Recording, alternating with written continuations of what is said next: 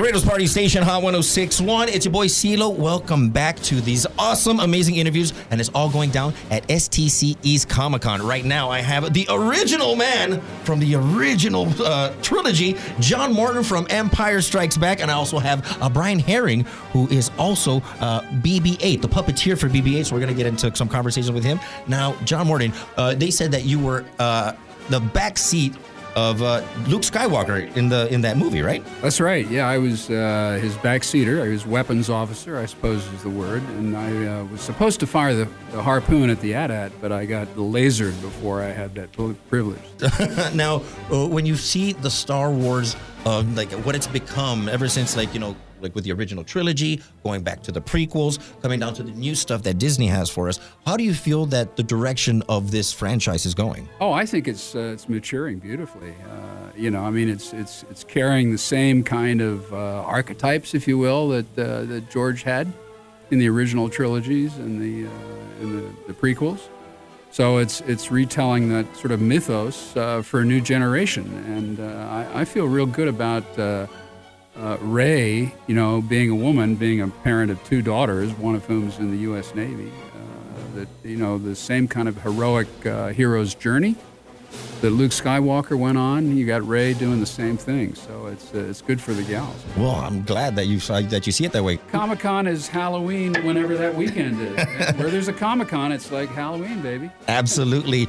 John Morton, Empire Strikes Back. Thank you so much for being here. Now we're going to go with Brian Herring. He's actually the puppeteer for BB-8. Hello. Hello. How are we doing today? I'm good. How are you? I'm doing awesome. Now tell me, is it very, very technical what you do puppeteer-wise, or uh, how many elements does it take to make BB-8 actually function in, in Star Wars? There are a lot of different versions of BB-8 in The Force Awakens and The Last Jedi. Uh, we had seven for The Force Awakens and eight for The Last Jedi, and there are a big team of us that that, do it.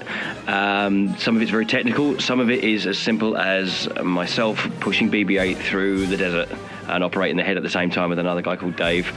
And it's a very old-fashioned type of rod puppet. And then they just digitally remove me from the scene afterwards. So let me guess, you're wearing the green suit. I'm wearing the. You're wearing the green suit, running around. A like... very attractive green nylon onesie with a hood, which in 60 degrees is no fun, but um, it's it gets a bit warm in the desert. But we had a lot of fun doing it. So yeah, they just take the guys at ILM just remove me later. Okay, now uh, to get into this role uh, to, to become a puppeteer? What's the type of schooling or what type of training do there you have to have? To there is no straightforward way into this. Loads of people have come from all over. Some people were actors, some people were mime artists. We've had people come from all over the place. I very, very simply was economical with the truth at an audition for a TV show about 25 years ago, and six weeks later I was a TV puppeteer. They took me on as an assistant on a, on a, on a TV show that was running in the UK, and I'm still waiting for someone to find out. Like, how do you feel like this direction, this new direction that you know that Disney's taking with uh, the, the, the movies with The Force Awakens and The Last Jedi? I love it. I mean, I think they're great. I just I think what they've done, they've got some very very smart people in to make some very good decisions for the right reasons, and they, they, they're continuing that story on, and they're taking those stories off into new and interest, interesting. Um, you know, avenues, and they're, they're, I think they're telling a modern story for a modern audience now. And uh, some people, you know, some people are kind of resisting that a little bit, but other people just think it's great because I think, you know, you, you can't keep making the same movie you have to bring it forward. You've got to change you change the characters. You've got to you've got to appeal to an audience that's watching that film now. And I, I really like the way they're taking it. You hear that, Fast and the Furious? Don't make the same movie over and over again, all right? no, no, just kidding. No, I'm just kidding. We're all friends here, guys. Absolutely, ladies and gentlemen. Uh, that was Brian Herring and also John Morton for The Empire Strikes Back. And uh, thank you so much. And we're going to be seeing you at the STCE Comic Con at TAMU. Thank you so much for being here, guys. All right? My pleasure. Thank you.